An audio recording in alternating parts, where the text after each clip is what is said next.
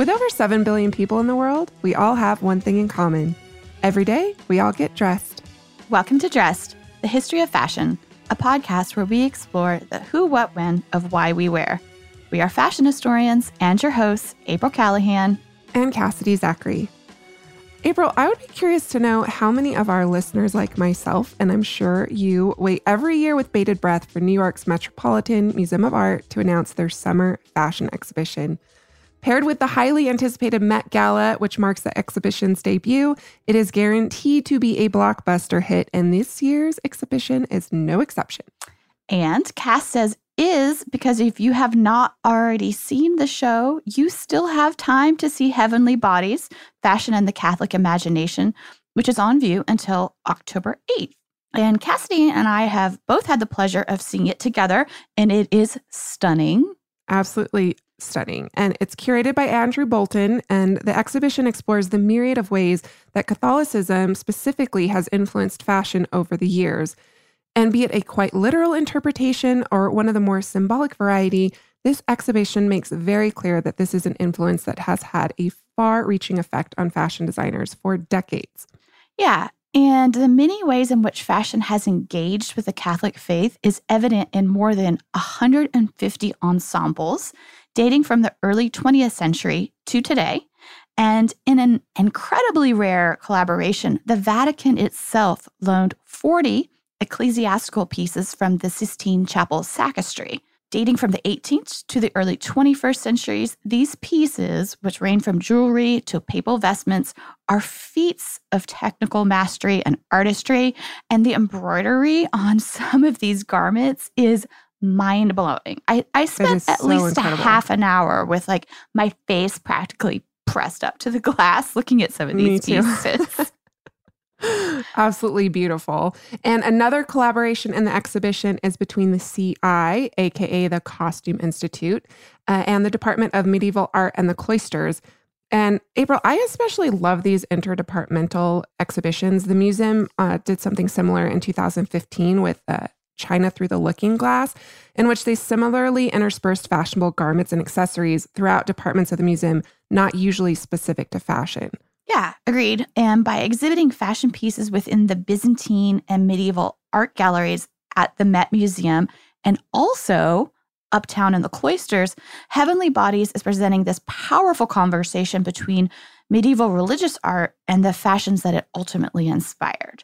I mean, there's a John Galliano for Dior dress in the Cloisters, which is mounted horizontally, nestled between two twelfth century sarcophagi. It's incredible. Beautiful. And what about that standalone nineteen sixty-seven Balenciaga wedding dress? It's a showstopper. It's in prayer at the Fuente Duena apse at the Cloisters. The twelfth century apse, which is essentially a recess topped with the domed ceiling, was built in Spain but transported to the Cloisters in the nineteen forties. And if our listeners have never made a trip up to the Cloisters, this is an absolute must. April and I went together. It is so enchanting. Yeah, so just a little bit more about the Cloisters. It's it's a museum in northern Manhattan, which is dedicated specifically to the art, architecture, and gardens of medieval Europe. And the museum itself was built to resemble the medieval collection that it houses, but in many instances, it is even comprised of the actual medieval era architecture that, like Cass mentioned, the Spanish apse was originally from Europe, but then it was disassembled and relocated and reassembled in New York City, comprising the Cloisters. Um, it's part of the Metropolitan Museum of Art, um, actually. I don't know if everybody knows that. And right now, additionally, it is full of fashion. And this is really a once-in-a-lifetime exhibition. It really is. And while the exhibition is certainly a testament to the beauty of the relationship between fashion and Catholicism, it is also a reflection of the talents of one amazing group of individuals in particular who are tasked with bringing this exhibition to life. And I am specifically referring to the team responsible for ensuring the proper care, preservation, and display of the garments we all love and admire. The Fashion Conservation Team, in fact, led by Sarah Scaturro. And we have the distinct pleasure of having her here with us today in part one of a two-part episode. That's right. The second bonus episode will air in just two days, so stay tuned. Sarah, welcome to Dress. Yes, Sarah, welcome. Thank you. I'm so pleased to have the opportunity to share a bit about fashion conservation with you today. First, I am hoping you can tell us a little bit more about your background. What was the path that led you to fashion conservation? Because it was in no way a singular pursuit, considering you're also a curator, published author, a teacher. Sure, sure. Yeah. Uh, I think my my path to becoming a, a fashion conservator is uh, very much a combination of a lot of luck and hard work and a bit of hustle. Um, I didn't even really know what art conservation was until I was in my late twenties, actually. Mm-hmm. Uh, at the time, I was living in New York, working at an educational nonprofit, and I was taking continuing ed classes in pattern making and tailoring at the Fashion Institute of Technology. And it was there that I came across their graduate program in Fashion and Textile Studies, which is, of course, the same program that you and April um, went to. Yes. And uh, yeah, the program required applicants to have art history, chemistry, and a foreign language as prerequisites. Mm-hmm. And luckily, I, I had all three since I've always been interested in all of those areas. And in fact, the, the program ended up being exactly what I had been looking for, even at the time. I had no idea what I was looking for. Um, in a way, I feel as if the program found me rather than the other way around. I know. I feel the exact same way about that program. It's really amazing. It was really, um, it just changed my life. Um, so once I finished the program in two thousand six, you know, I, I began hustling quite a bit, to be honest. Uh, I knew that finding a full-time permanent job in this field might not happen right away. You know, I, I had confidence it would happen, but I knew I, I would have to work to get there. And I was, and I still am, interested in all aspects of our field, including archiving, curating, writing, and teaching. Um, and so I took this opportunity to do a little bit of each and, you know, experiment. And while I enjoyed all of these areas uh, and could actually see myself going into them as alternate professions, mm-hmm. you know, conservation seemed to stick the most with me. And it's it's really because I, I love the philosophical and ethical quandaries conservation gives rise to. I love that it relies on hardcore science, art history, and particularly in love with the access to objects that the profession enables. So, um, Once I decided conservation was it for me, I ended up working as a contractor at the Cooper Hewitt Smithsonian Design Museum in the textile lab of Lucy Commoner. Uh, she's now retired, but she is one of the most well-respected conservators that I know of. And she advocated for uh, preventive conservation, which is a, a type of conservation that aims to prevent damage to artwork through proper storage techniques. And she actually ended up developing a lot of the textile storage techniques that museums today use, including here uh, at the Met. Wow. So I was really lucky that I had the opportunity to apprentice under her and really learn these core skills. Um, so I worked there for six years, and then the position as the head conservator of the Costume Institute opened up. And, you know, at first I didn't apply. As the C I was looking for someone with almost twice the experience I had, and and frankly, I was scared. I mean, who was I to think I could ever be in this position, you know? Yeah. um, but I, I had two friends there, um, or here now, since that's where I am. Um, Shannon Bell Price, she's now a high-level administrator at Parsons, and Amanda Garfinkel, who's now a curator here at the C I. And so they both encouraged me to apply. And they helped bring my application to the attention of Harold Cota, who was then the curator in charge. And so once I did apply, the, the museum brought me in immediately, actually.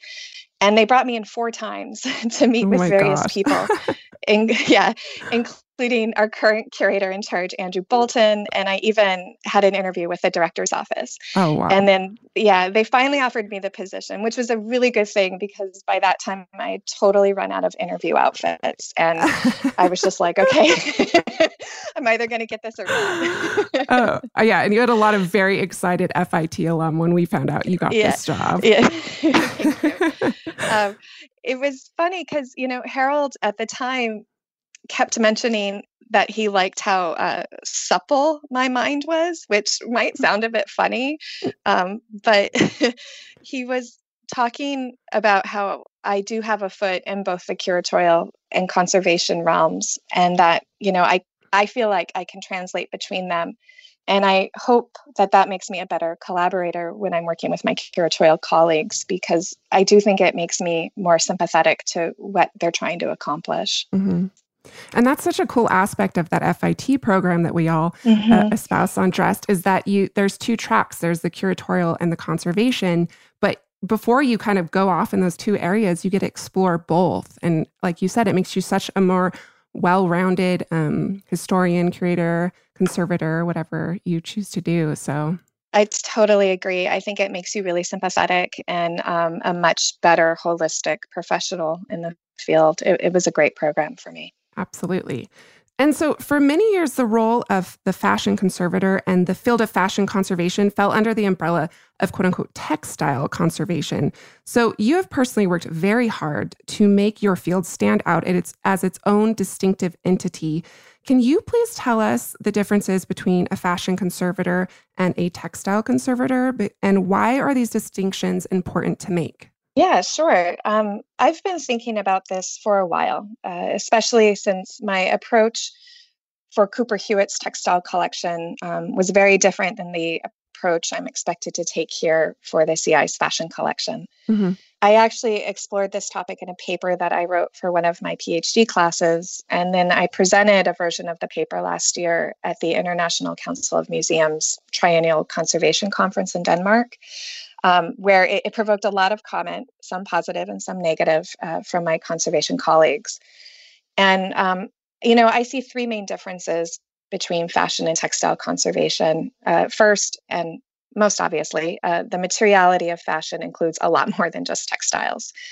For example, you know, I can be faced with anything from explosive plastics like cellulose nitrate to decaying animal parts um, and inorganic materials like ceramics and metals, which is very different from just flat textiles. Mm-hmm. Um, a second reason is that unlike textiles, which have a widely varying scale from small fragments to huge tapestries, uh, fashion always relates in some way to the human body, mm-hmm. and so often must be shown in the third dimension rather than flat in order to be rendered as it was intended.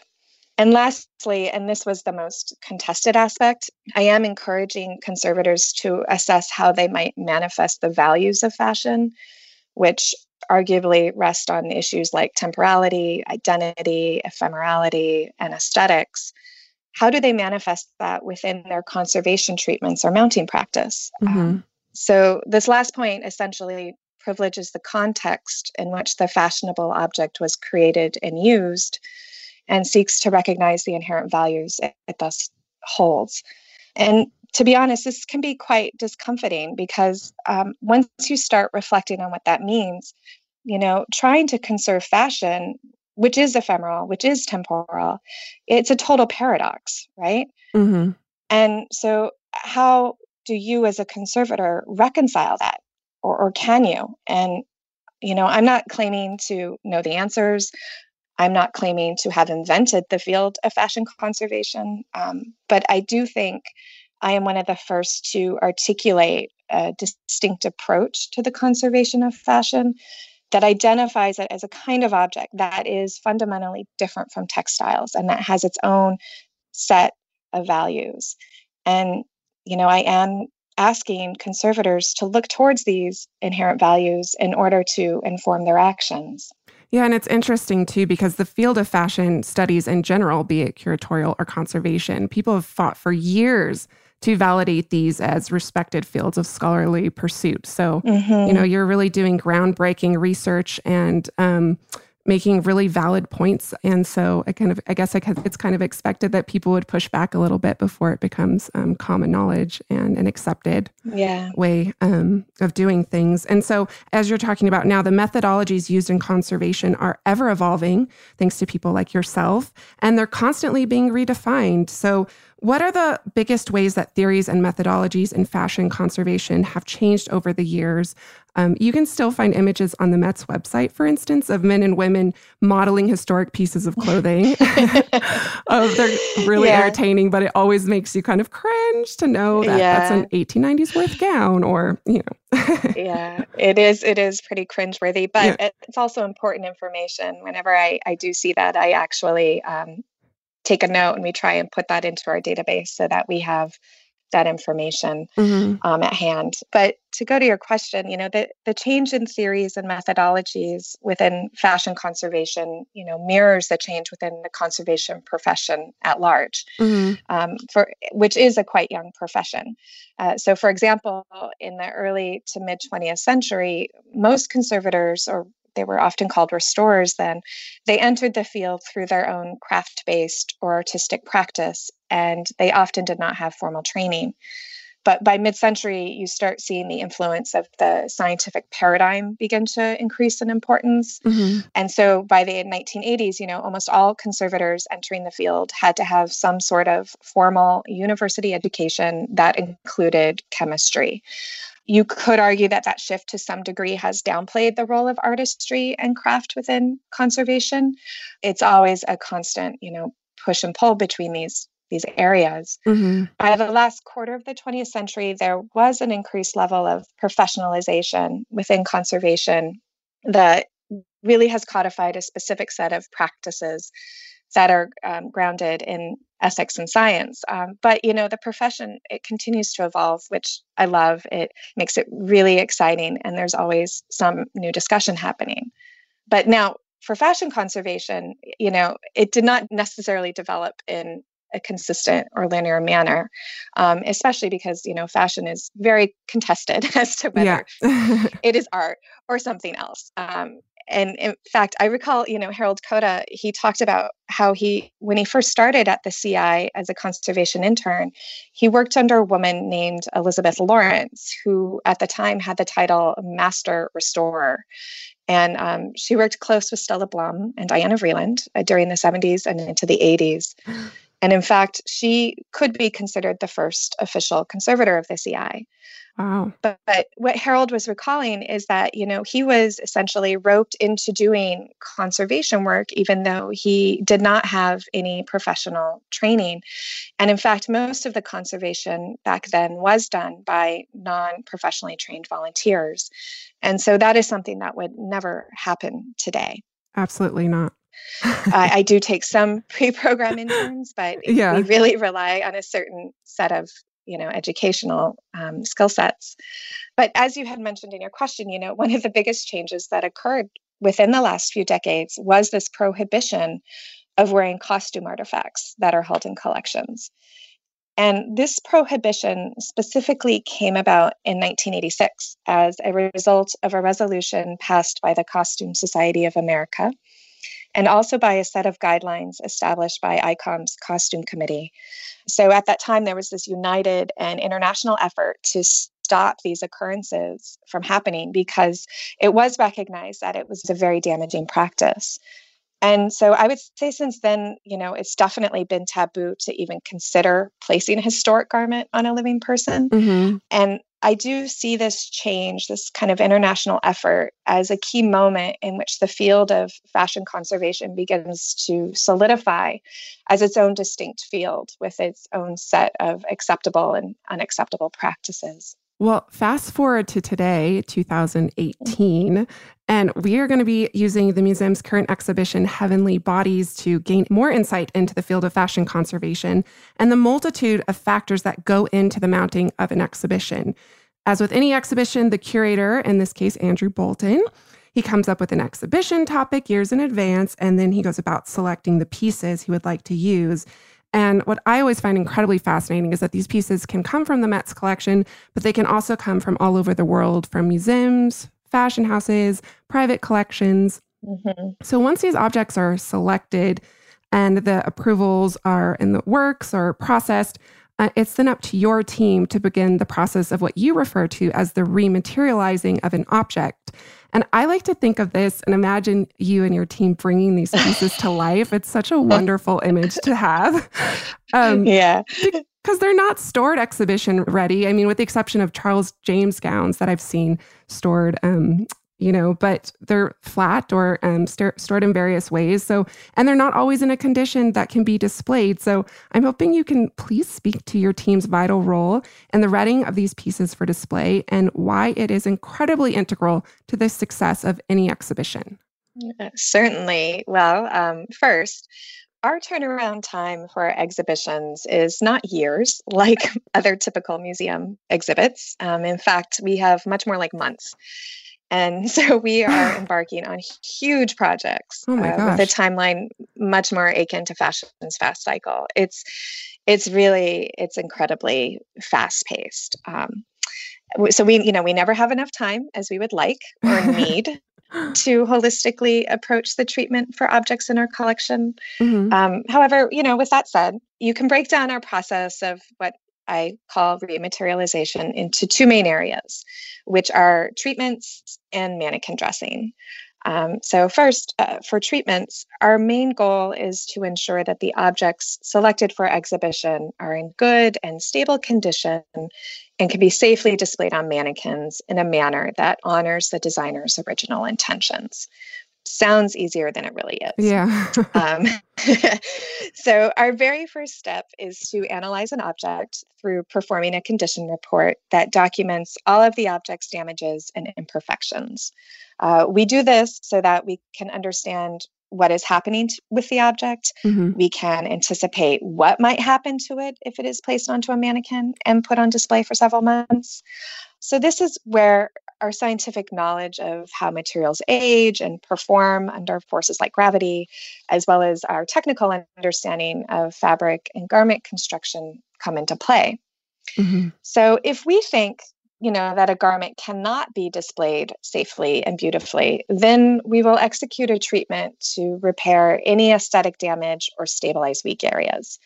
We often must break this work into two campaigns, um, or kind of two cycles, mm-hmm. since we often have to prepare the objects quickly for photography for the exhibition catalog, which usually occurs way in advance of the actual exhibition installation.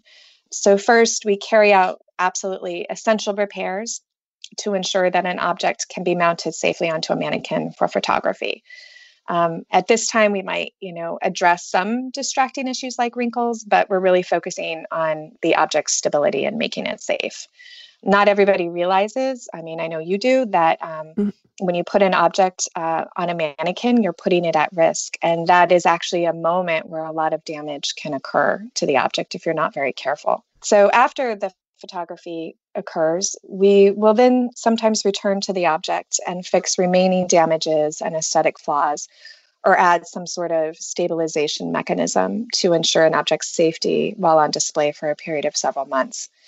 We always try to find a solution so that our curator is able to display the object they have selected for their narrative. And mm-hmm. I think that it's really only in a small number of cases do we feel we're completely unable to address an object with satisfactory um, aesthetic and ethical results. Mm-hmm. So the second part, you know, that's the first part, treatments. The second part is rematerializing the object through your mannequin dressing.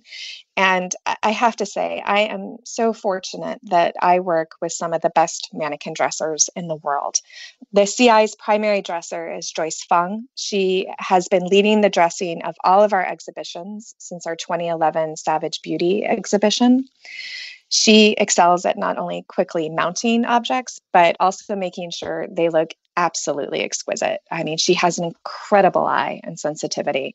Um, it's just a joy to see her at work. So for the C I, you know, it's not just about making sure the object is mounted safely. It's also making sure it looks fashionable and beautiful, yeah. which is a goal that combines, you know, both curatorial and conservation concerns. And so Joyce kind of fits this intersection between these two areas.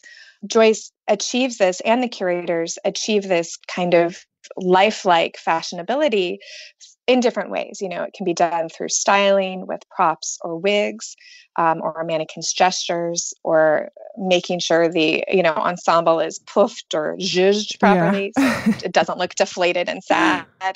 Or maybe we might even, you know, redistribute a bit of the padding so that the mannequin shape appears closer to the fashionable ideal. Dare I say that?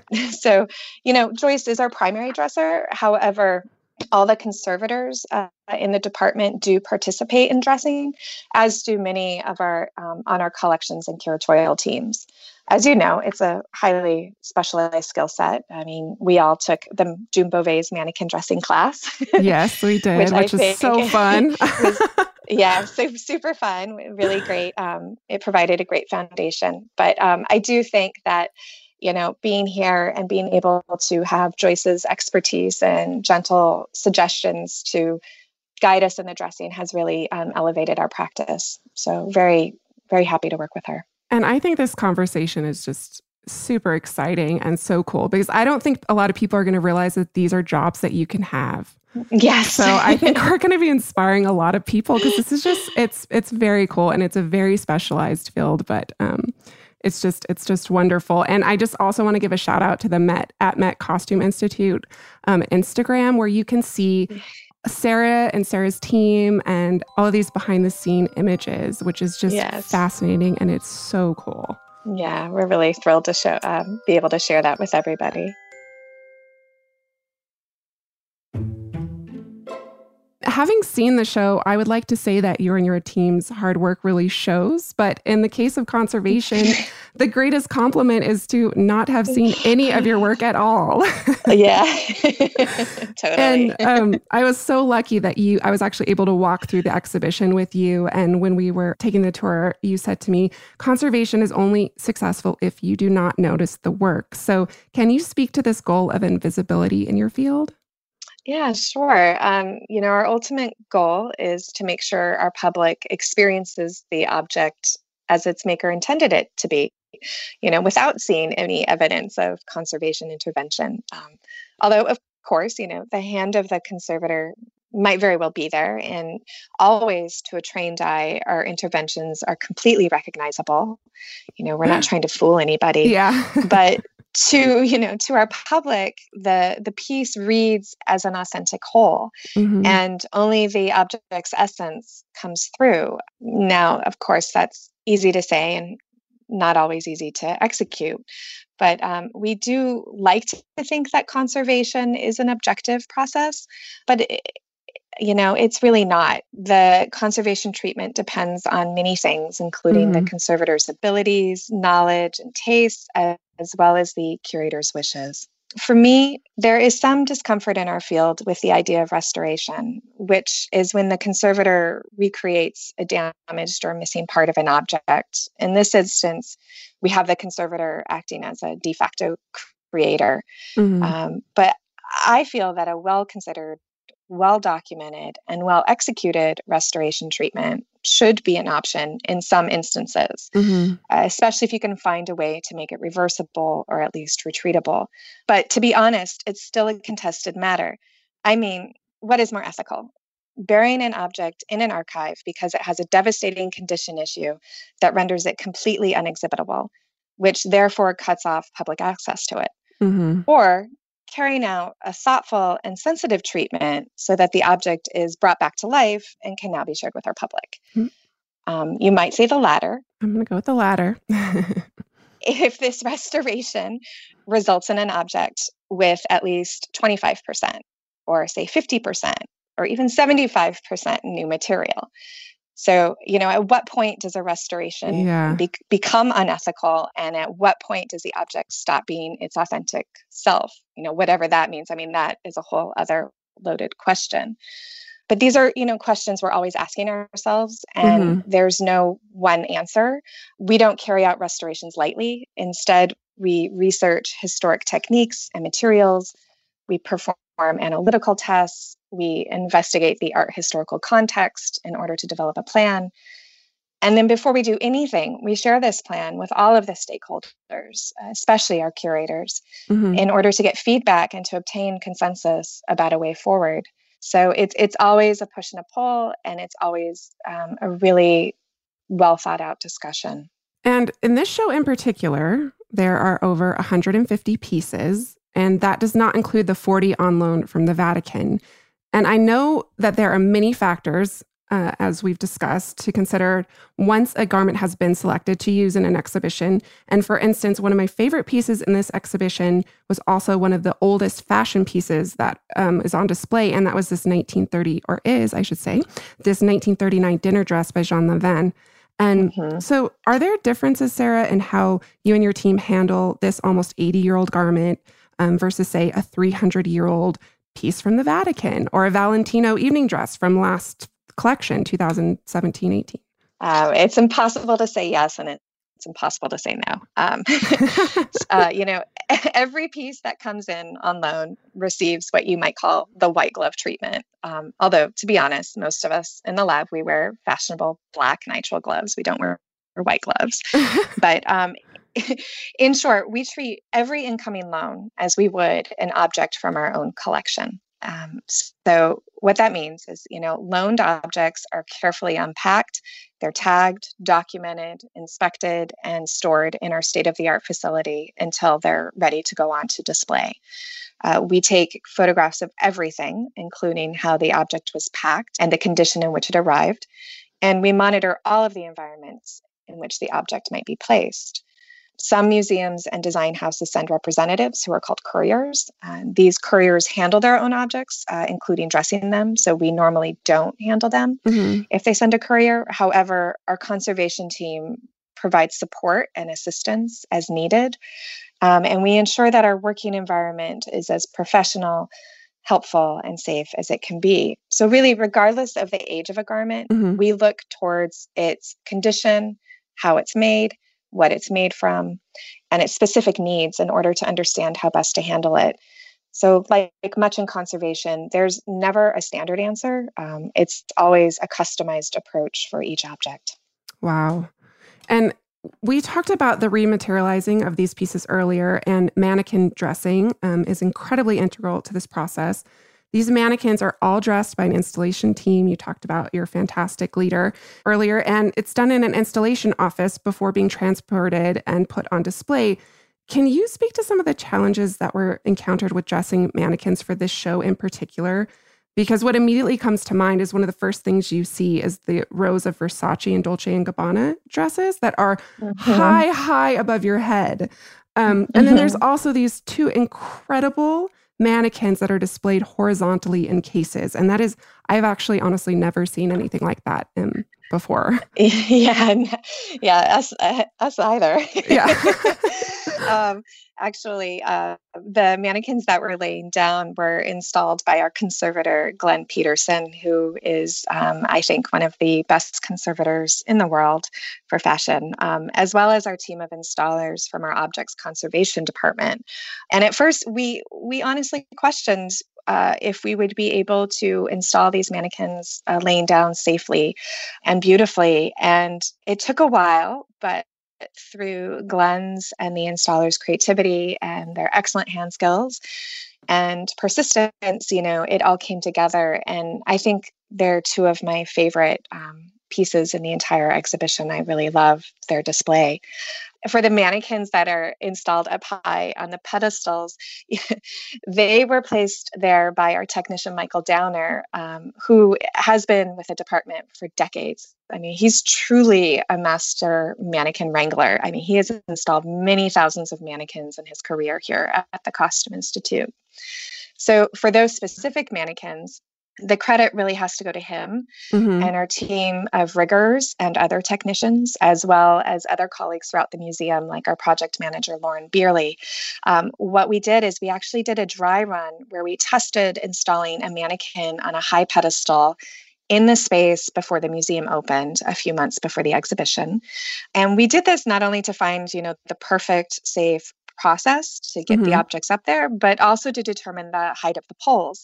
Um, one thing that um, conservation was concerned about is that we wanted the objects to be readable by our public. We wanted it to be this really um, aha, wonderful moment. Mm-hmm. But because the galleries are so tight and they weren't going to be in vitrines, we didn't want the pieces to be in touch distance. You know, we didn't want our audience to be able to get too close to them, mm-hmm. um, which can be dangerous for both people and the art. So this dry run was super critical, and, and it ended up being very successful, um, so that when it came time for the actual mannequin installation, it went very quickly. I mean, in a matter of minutes. It was so surprising. It was like this most beautifully choreographed ballet. Um, one minute there was no mannequin there, and the next minute there was this incredible, inviting display, you know, this incredible line of mannequins. gives me chills. Yeah, it was really, it was really special, you know, and in fact, you know, without this huge behind the scenes team, which includes installers, mannequin dressers, technicians, collection staff, project managers, designers, registrars, production and building staff, development, administration, and of course us, the conservators, yeah. you know, the whole, the whole exhibition process would simply fall apart. So it's it's a joy to be able to work with such a, a wonderful and talented team here at the museum. Yeah, it's really, really cool. And like you said, all of these different jobs um, that I just don't think, you go to a museum exhibition and you just, I think the average person just doesn't think about that or, or um, you know, you're really enjoying experiencing the work that's displayed. But I think the display of fashion more than any other um, field, um, just so much goes into getting that one garment out there. Totally. And, you know, how that garment is dressed on a mannequin is incredibly important to the garment's protection, but also to is the mannequin that it's dressed on mm-hmm. and any material that comes into contact with that dress. For instance, those gorgeous wigs by Shai Ashwell, there's so many different styles, shapes, colors, uh, but you and, and he actually had to work quite closely together. And how so? Yeah. Oh, he was so much fun to work with. Um, my colleague, uh, Melissa Huber, who's a curator here at the C I, uh, she helped initiate the discussion between Shai and me about how best to protect the objects while still achieving the artistic result that he, Andrew, and Melissa wanted with the wigs. So what that meant was that for every wig Shai proposed, he had to pass the materials by me for approval. This included the kind of hair, the type of cap that the hair was woven into, and of course, all of the hair products. Now, in a normal exhibition process, samples of each of these materials would go to our Department of Scientific Research many months in advance for rigorous testing to determine whether or not the materials would be harmful when placed nearby or in contact with an object. But, you know, we simply didn't have enough time. Mm-hmm. In fact, the idea for custom wigs was decided incredibly late in the process. Uh, so literally, as Shai was making a wig, he would send me a photograph of the products he was using. Uh, then our research fellow, Marina Hayes, would gather a list of the ingredients in the products. We would send this list to our scientists, Eric Breitong and Catherine Stevens, who would let us know if anything was a major issue. And then I would have to use this information and make a call whether or not Shai could use these products. Meanwhile, this process is going on while he's making the wig still. So it was a case-by-case decision based upon the kinds of materials that were in the wig, whether or not the object was displayed in a vitrine, because if it's in a vitrine, you know, the off-gassing will be held in an enclosed environment, which could exacerbate any damage, or if the wig would actually touch the object or not. So the, this process happened incredibly quickly, with approvals or requests for changes being communicated back to him in only a few hours. So if a wig ended up touching a garment and it did have a hair product on it that we didn't like, then we placed mylar barriers underneath the hair so that nothing is actually touching the artwork.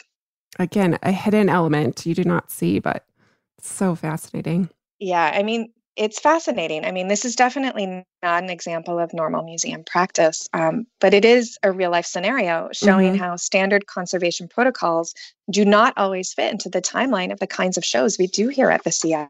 Mm. Our conservation team always has to find a way to enact best practice while still remaining realistic, flexible, and responsive, and, you know, open to this idea that we are all in it together to create this amazing, blockbuster, spectacular exhibition.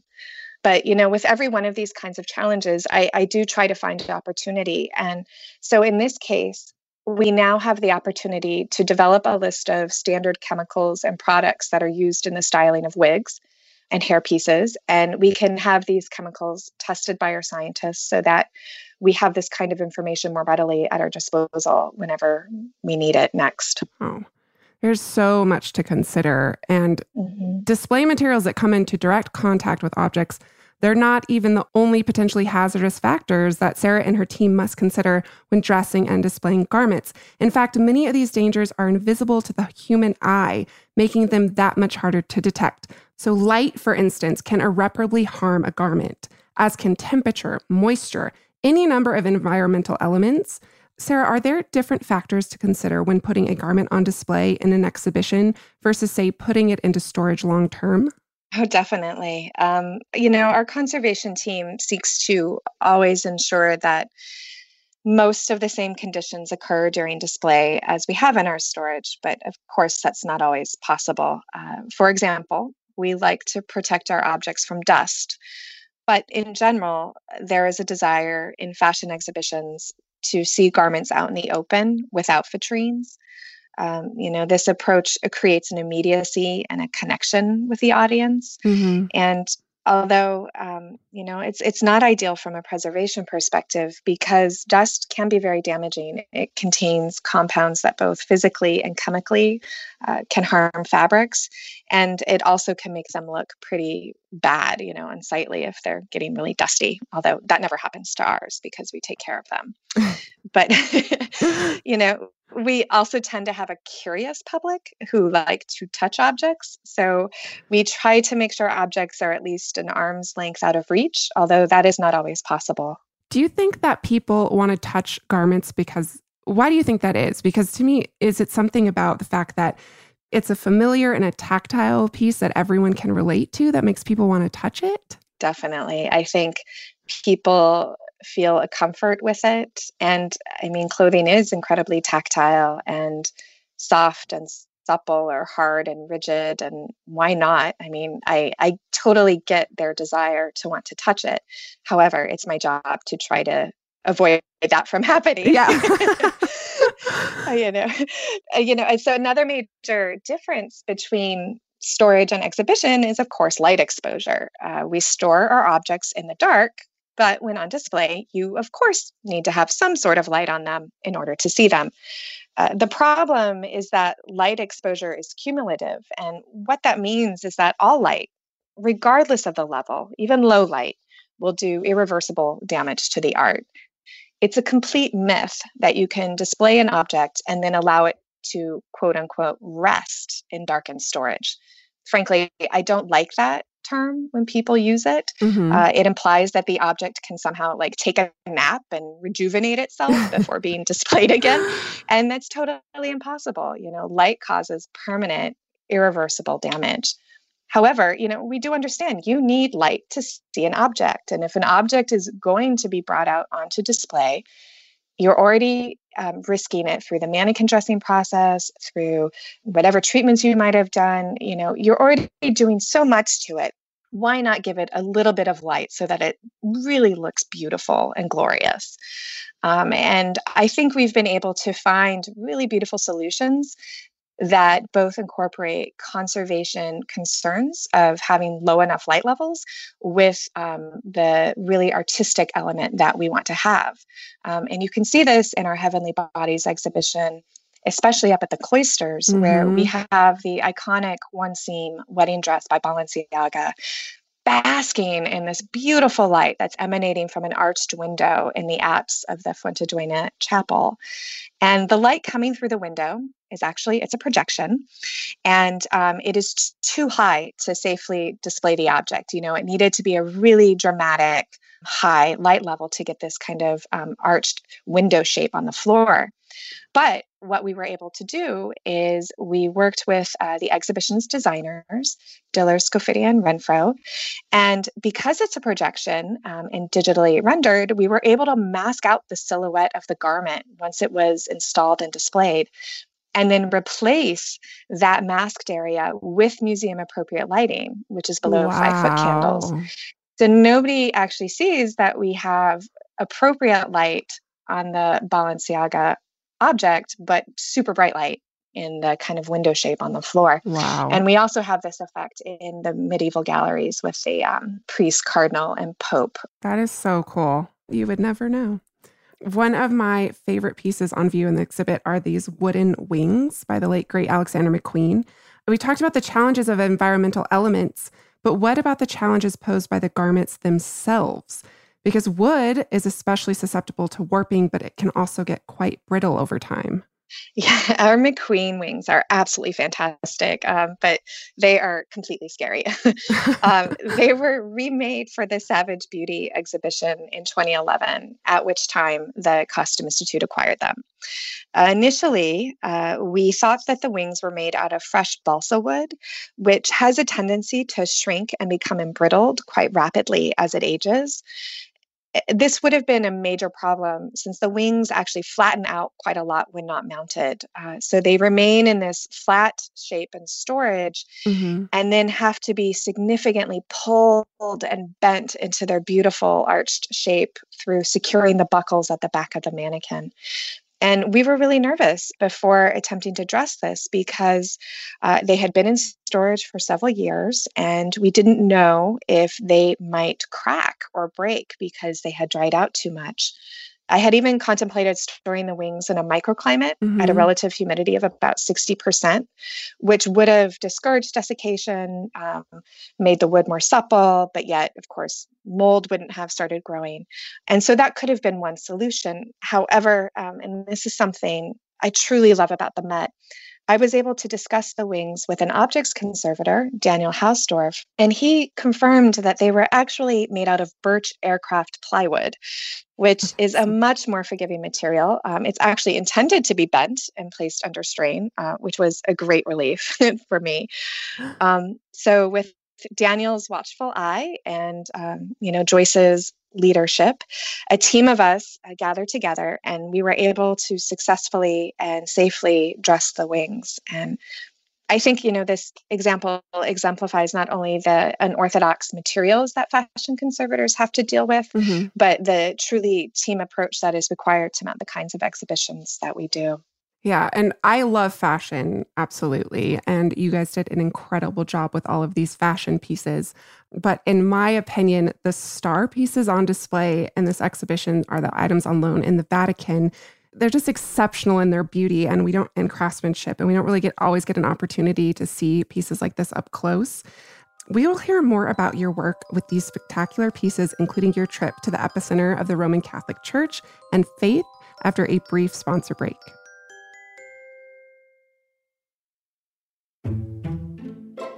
So the Balenciaga gown at the Cloisters um, was one particular challenge that you guys geniusly solved that was posed by this exhibition specifically. But there are also numerous pieces of clothing on display outside of the Cloisters.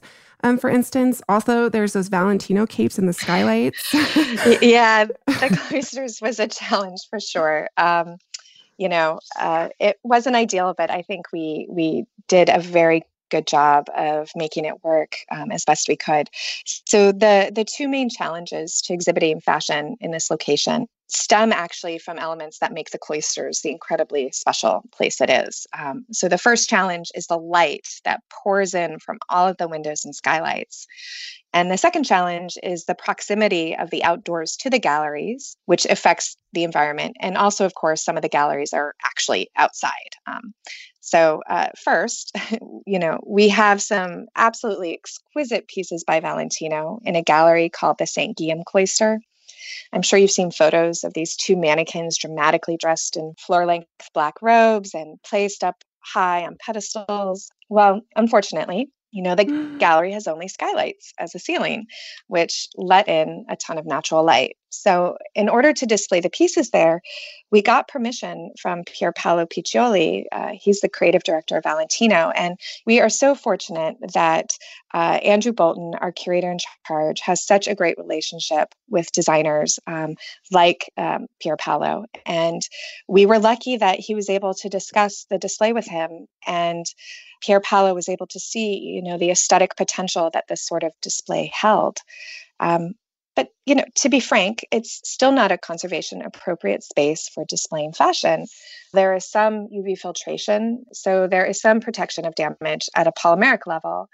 However, the visible light will cause the black color of the garments to fade. Like I mentioned before, we always try to find opportunities in less than ideal display situations. Mm-hmm. So for this gallery in particular, the conservators, including my colleague Christopher Matza, we're carrying out real-time research, including monitoring the actual lighting levels.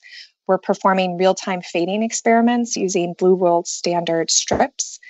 And we're also measuring and analyzing the quantifiable change in color on the garments themselves that occurs over the course of the exhibition through the use of a spectrophotometer.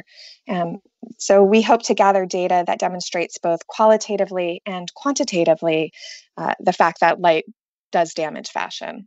The Cloisters is so special that we were able to enact some unusual solutions to light coming in from the windows. Uh, my favorite one is in one gallery, the glass gallery.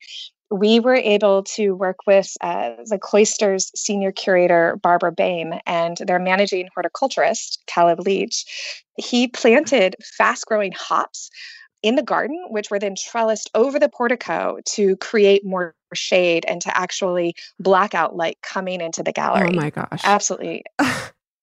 So it was, it's awesome. It's really cool.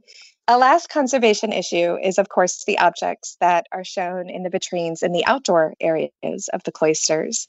This is not usually done because of the dramatic swings in temperature and humidity Um, that can have a damaging effect on textiles. So we worked with our scientists and an outside consultant who specializes in museum environments uh, to come up with a solution. And I'm pleased to say we did come up with a pretty good one. Uh, we were able to create microclimates inside the cases using silica gel conditioned to forty percent relative humidity. Uh, silica gel Uh, are those little packets that you'll find in, you know, your shoebox when you buy new shoes. Mm-hmm. Um, that actually helps modulate rapid shifts in humidity that occurs with fluctuations in the outside temperature. Oh, interesting. Yeah. So we were able to control the humidity pretty well. But uh, we knew we would have a harder time controlling the changes in temperature, uh, especially since the exhibition is open during three seasons, spring, summer, and fall. You know, in an ideal world, we want to keep the temperature around seventy degrees, but that would have been impossible. And so again, we obtained permission from the lenders to show their objects under these circumstances. And similar to the monitoring we are doing in the Saint Game Cloister with the Valentino gowns, we are collecting real-time data to better understand what is actually going on inside the vitrines that are placed outside in the Cusha Cloister. We actually have loggers placed on the mannequins themselves underneath the clothing, and we can access them with our phones using Bluetooth. Wow. Yeah, it's pretty great.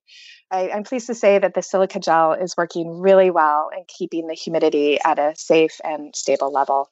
Wow, this is all very fascinating and just not something you consider when you see these garments. No. In person. um, so my absolute favorite pieces on loan from the Vatican were these nineteenth century dalmatics given to Pope Pius the ninth. And they are so beautiful. They are entirely covered in the most delicate hand embroidery I've ever seen. And then you read the didactics, and it turns out it took fifteen women over sixteen years to complete. Yeah.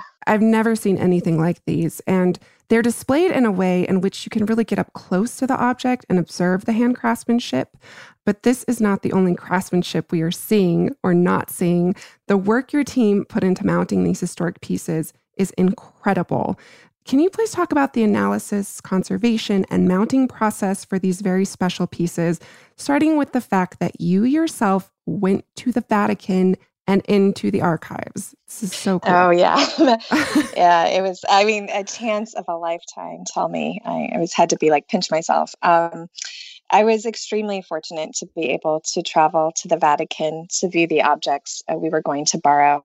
Uh, I went at the same time as Katerina Jebb. Uh, she's the photographer for the catalog. And if you haven't seen the catalog, I really encourage you to look at it. She uh, actually was scanning the garments, holding up a scanner. Um, and just as an aside, I did do an analysis with our scientific research department to determine that the scanner was emitting safe levels of light. For always these objects. um, but it was an amazing experience being locked into the sacristy of the Sistine Chapel. Um, you literally have to go into the Sistine Chapel and then you take a door off of it, and there you are with this incredible collection of objects that are still in use by the church. So this is oh, different wow. from the museum. This is the sacristy collection. Unfortunately, my time there was very brief. Uh, and so I had to be very focused on what I was trying to achieve. Mm-hmm. And so my goal was to first view every object, quickly assess its condition and whether or not it had to be treated uh, before it would come to us. I measured each object to um, make sure that we could potentially like pre-build a mount before it arrived. You know, when it arrived at the museum, we only had um, you know, a very short time to mount them. And so I knew that we could kind of preload a lot of the work if I could get the right measurements. Mm-hmm. Um, so I viewed everything, conditioned it briefly, measured it. And then um, I also answered any questions that our curators might have had regarding a specific technique or material. I was in and out very quickly. Um, I wish I could have stayed, but had work to do. Um, and so after I returned to the lab, then our team created a plan for mounting the objects that could be executed quickly, safely, and kind of in a modular way so that the objects really appear as if they're just floating mm-hmm. on this pole, and uh, the mounts are completely integrated into the objects. Uh, they hopefully are invisible. And, you know, I'm not going to give away all of our secrets, but yeah. uh, uh, it is safe and it is beautiful. And it was a pretty simple system that we actually ended up using. Yeah. And um, so there are those dalmatics. There's some beautiful copes. Um, there are also this room that is ha- full of tiaras on display, um, one of which in particular was a gift from Queen Isabel the Second of Spain to Pius the Ninth in eighteen fifty-four. Yeah. And it was given as a sign of respect and devotion. It's composed of, oh, a mere nineteen thousand precious stones. The majority yeah. of which are diamonds. Um, and for when I first saw it, I remarked that it was impressive that the lappets hanging down the back were stiff enough to hold themselves out, to which you pointed out that actually they were not holding themselves out. There is a mount constructed so meticulously, the color matches the lining so precisely that it is indistinguishable. Yes, yes. Again, our work is only done well if you don't notice what it is that we're doing. It's right? incredible. Um, yeah. The lappets are really heavily jeweled and embroidered, and we were worried about them dangling without support over the course of the exhibition because we didn't want them to tear at the connection points because of the cumulative effects of gravity. Uh, so for the tiara and miter mount specifically, we purchased fabric that matched the lining of the lappets so that we could disguise the mounts. And then we worked with our colleagues in our objects conservation department. Uh, remember, these are the same colleagues who helped us install the mannequins flat. They specialize in mounting three D objects of all kinds. Um, they were responsible for mounting pretty much every object in that entire gallery, including all of the amazing rings, jewelry, um, pectoral clasps, everything. And so in working with them, we were able to devise this mount that we felt safely stabilized and supported the lappets mm-hmm. while completely disappearing. And so what you see, hopefully, when you go in is just the object, not our work. Absolutely. Uh, and it's stunning. It is just an incredibly beautiful exhibition. So congratulations to you all. Thank you. Yes, congrats, Sarah, to you and your team. The show is really incredible. And so is Sarah, April. She is such a rock star in our field. Did you know that she is actually currently getting her P H D at Bard as well, studying theory and practice of fashion and design conservation? She also curated an exhibition at the Met last year called The Secret Life of Textiles, Synthetic Materials, and she has quite literally brought a face to her profession in a way that just did not exist before. And might I just say that she herself is incredibly stylish? Is it weird that I want to be her when I grow up? I think you already are, just in a different way.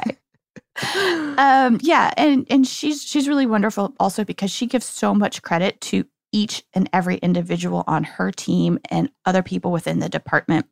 And you can see some of the work that Sarah and her team do in quite a few videos. Um, we will provide links on our website, which is dressedpodcast dot com, where you can also find links to some of her written work, as promised earlier. And do not forget, our conversation with Sarah continues on Thursday in a special bonus mini-sode where we discuss the work that was happening when I got a special opportunity to pop into the Met's Conservation Lab. Sarah has really provided us all with an eye-opening behind-the-scenes treat, and I hope, Dressed listeners, that this will give you a new insight and appreciation for the team of skilled professionals behind each and every exhibition you visit, but also something new to consider next time you get dressed. Catch you on Thursday. We'll post images of Sarah and her team at work on our Instagram, which is at dressed underscore podcast. This is also our Twitter handle. You can find us on Facebook at dressed podcast without the underscore. And we love hearing from you all, so please write to us at dressed at howstuffworks.com. And don't forget about our merch store, which you can find at teepublic.com forward slash dress. That's T-E-E public.com forward slash dress. Check out the new designs we just added. And as always, thank you to our producers, Holly Fry, Casey Pegram, and everyone else at How Stuff Works that makes the show possible each week.